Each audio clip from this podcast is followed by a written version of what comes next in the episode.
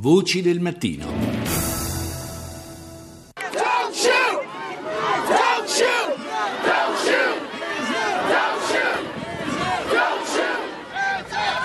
Il nostro viaggio attraverso le notizie, le voci e i suoni dell'attualità internazionale prende il via anche oggi dagli Stati Uniti. Don't shoot, don't shoot, non sparate, non sparate, lo slogan scandito dalle folle scese in strada dopo la decisione del Grand Jury del Missouri di non incriminare Darren Wilson, il poliziotto che in agosto uccise il giovane afroamericano Michael Brown a Ferguson.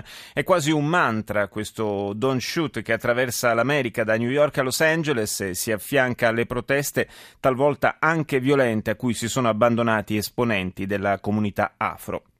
Molto dure le valutazioni espresse dall'avvocato della famiglia Brown.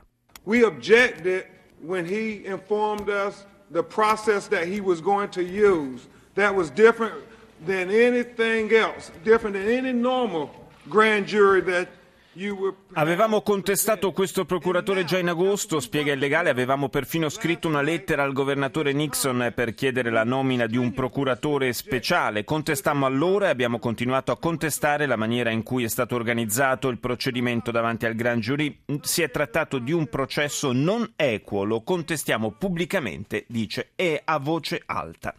Per parlare dei contraccolpi e delle implicazioni di questa vicenda dovremmo avere in collegamento da New York in diretta il corrispondente del quotidiano nazionale Giampaolo Pioli, forse c'è ancora eh, qualche secondo di attesa. Allora eh, sentiamo nel frattempo la posizione espressa dal Presidente degli Stati Uniti. I, I have no sympathy at all for, for destroying your own communities but for the overwhelming majority of people who just feel frustrated and pained because they get a sense that maybe some communities aren't treated fairly or some individuals Obama prende le distanze da chi reagisce in modo violento alla sentenza sul caso Brown, ma dice di comprendere quanti si sentono frustrati, hanno la sensazione che alcune comunità non vengano trattate in modo equo e vogliono dunque cambiare le cose. Voglio lavorare con voi, dice Obama, voglio andare avanti con voi, il vostro presidente sarà al vostro fianco. In attesa di riuscire a collegarci con New York, eh, diamo uno sguardo ai titoli che la stampa internazionale dedica, ha dedicato alla visita di Papa Francesco all'Europarlamento di Strasburgo.